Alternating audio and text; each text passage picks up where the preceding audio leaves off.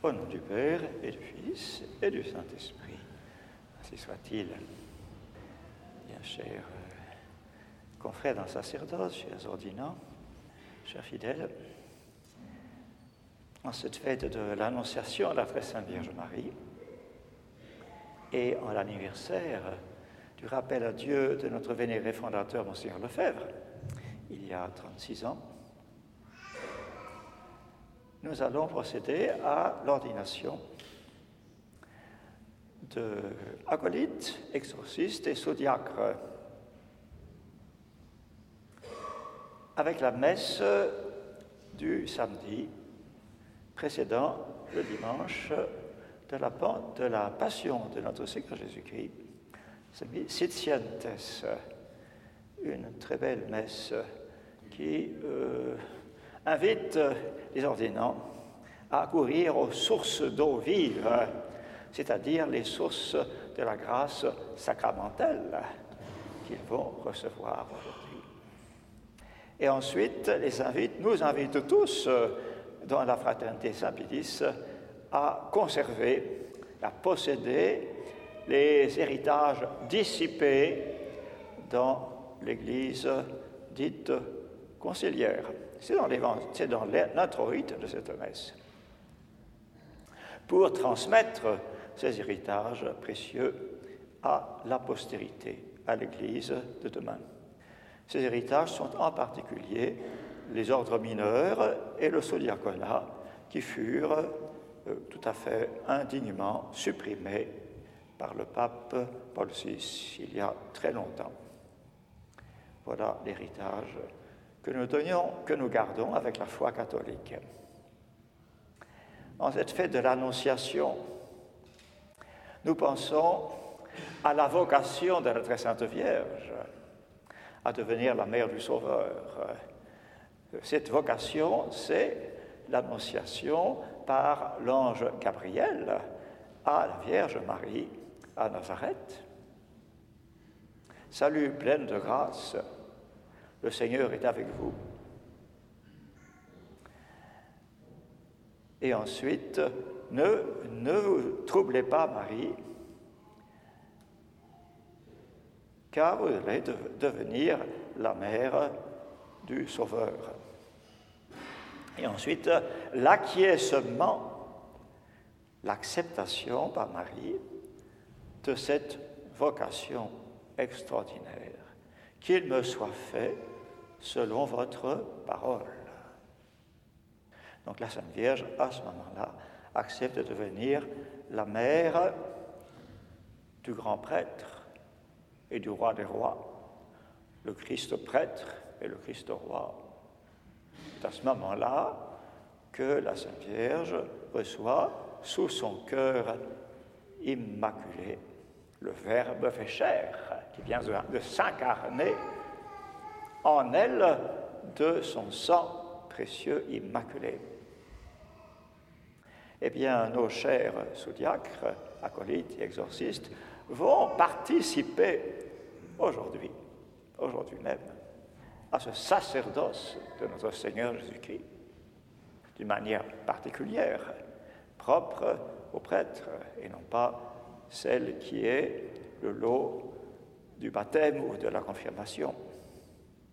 Ils vont devenir ministres de notre Seigneur Jésus-Christ, va participer à l'action sacerdotale de notre Seigneur Jésus-Christ, avec des pouvoirs que l'évêque et l'Église va leur donner aujourd'hui.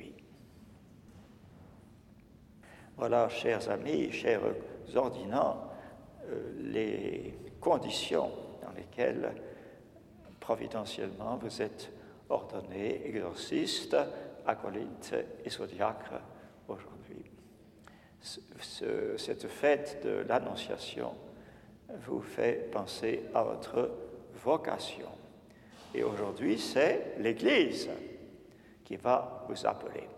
Voilà, l'Église vous appelle et vous, répondez à l'appel de l'Église. En quoi consiste essentiellement la vocation de prêtre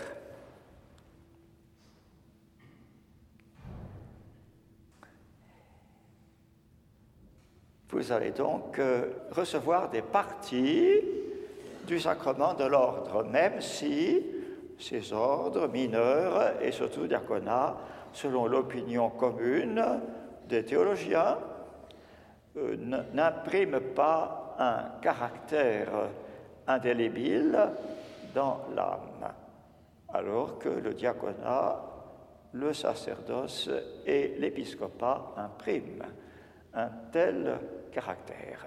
Néanmoins, vous allez recevoir des pouvoirs spirituels ex opere operato par la simple euh, transmission de, ces ordres, et également recevoir les grâces sacramentelles correspondantes. Voilà. Donc des pouvoirs spirituels hein, et des grâces sacramentelles. Tout d'abord, les exorcistes, puisque vous allez, pour certains d'entre vous, être ordonnés exorcistes puis acolytes. Donc, ordonnés exorcistes, c'est-à-dire donc en lutte contre le démon pour chasser le démon des corps, des oppressés, ceux qui sont oppressés par le diable, même dans leur corps et quelquefois dans leur âme. Non pas le péché lui-même, mais des manifestations spéciales du démon dans certains chrétiens ou catéchumènes, qui sont souvent la cause de leur péché. Donc, ces possessions sont souvent une peine que Dieu permet à cause des péchés de ces personnes ou bien, au contraire, sont une épreuve que Dieu permet pour sanctifier les âmes de ces possédés. Comme on le voit dans la vie de certains saints, qui ont éprouvé euh, pendant plusieurs années, même presque toute leur vie, des attaques euh, sur leur corps du diable. Alors euh, le pontificat vous invite, et c'est la grâce sacramentelle, à ne rien avoir dans votre âme qui appartienne au diable.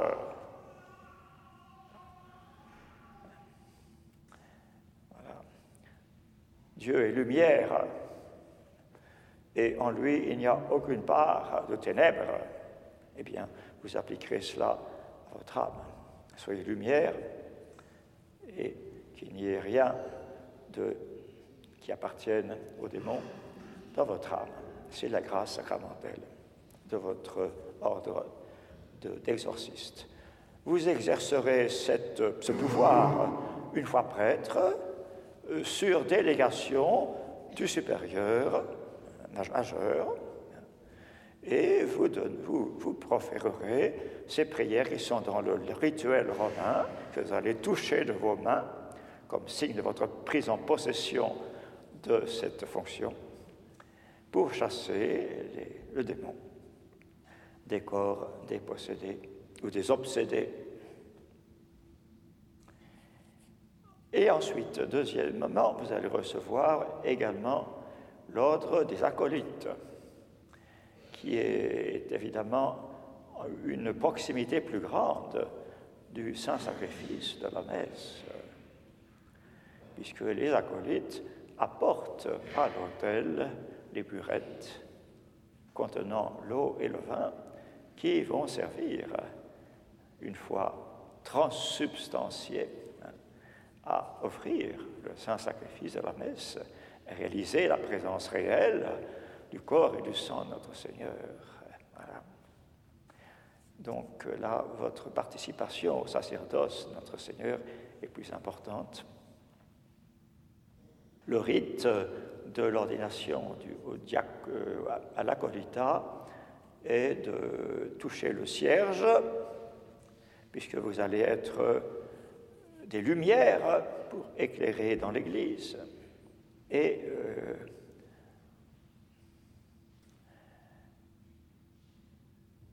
vous allez être, comme dit Saint Paul, des lumières dans le Seigneur en portant les cierges sur les chandeliers. Voilà le, cierge de la vraie doctrine. Comme dit le pontifical, vous devez être fondé sur la vraie et catholique doctrine, et non point sur des doctrines vaines et pérégrines, comme dit Saint Paul.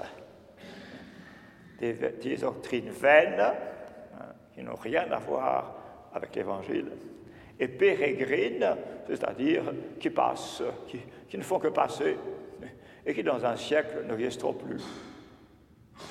Vous allez fondé dans la véritable et catholique doctrine. Voilà. Et vous aurez par conséquent le pouvoir de chanter les leçons de l'Ancien Testament qui annoncent le salut par notre Seigneur Jésus-Christ.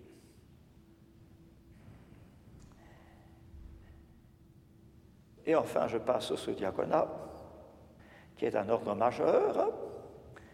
Et donc, vous allez revêtir la tunique, le, le manipule, l'amicte, l'aube, pour vous distinguer clairement des clercs mineurs, qui n'ont pas cet honneur des vêtements sacrés. Vous allez recevoir donc une partie du sacrement de l'ordre relative, bien sûr, au corps et au sang de notre Seigneur Jésus-Christ dans l'Eucharistie, et relative également au corps mystique de notre Seigneur Jésus-Christ. Chaque pouvoir, euh, de, dit saint Thomas, des ordres, des saints ordres, ont pour objet, d'une part, le corps physique de Jésus-Christ dans l'Eucharistie, et d'autre part, le même corps de Jésus-Christ, mais son corps mystique, c'est-à-dire le peuple fidèle. Alors, quant au, corps physique de notre Seigneur de l'Eucharistie, il est clair que le sous-diacre euh, se, tient debout hein, à la gauche du prêtre et aide le diacre. Il présente le calice et la patène au diacre. Et ensuite, il va lui-même verser une goutte d'eau sous diacre dans le calice déjà plein de vin, signifiant donc sa participation directe à la préparation de la matière du sacrement de l'Eucharistie, qui est le vin mêlé d'eau. Donc participation directe dans l'offrande du sacrifice. Ça, c'est son pouvoir donc essentiel qui regarde le corps et le sang de Jésus dans l'Eucharistie. Et puis, il y aura le pouvoir sur le corps mystique de notre Seigneur Jésus-Christ, le peuple fidèle, à savoir annoncer les épîtres de Saint Paul, chanter les épîtres de Saint Paul, de Saint Pierre, Saint Jean, Saint Jacques, que vous aurez à cœur de connaître, de méditer, d'en faire euh, votre doctrine, votre, votre esprit, et puis euh, également de réciter l'office divin, dont on ne parle pas le pontifical, mais qui est bien euh, la première des fonctions du diacre chaque jour, une obligation que l'Église vous fait par le droit canon, de réciter aujourd'hui et tous les jours l'office divin, le bréviaire, et avec quelle joie et quel, et quel goût vous allez chanter dans votre cœur ces psaumes, les antiennes, les réponses, les leçons de votre bréviaire, tâchant de les assimiler, d'en faire votre, votre spiritualité, votre vie spirituelle. Donc voilà la, la, tâche principale du sous-diacre. Mais attention, auparavant, il y a une disposition requise par l'Église, qui est donc euh, l'engagement à la chasteté parfaite et perpétuelle. Pour, euh, puisque selon la tradition, ceux qui s'approchent davantage de notre Seigneur, comme le sous-diacre à l'autel, doivent avoir une pureté particulière, parfaite. Ils promettent le célibat. Ils ne vont pas se, marier. Et même, ils promettent la chasteté parfaite, hein, perpétuelle, par un vœu implicite hein, qui, qui sera manifesté d'une certaine manière par le pas en avant que vous allez faire au début de l'ordination. Si vraiment vous êtes décidé à prononcer intérieurement dans, votre cœur ce vœu hein, de chasteté parfaite et perpétuelle, eh bien, avancez et vous ferez ce pas qui signifie votre engagement dans la voie de la chasteté parfaite.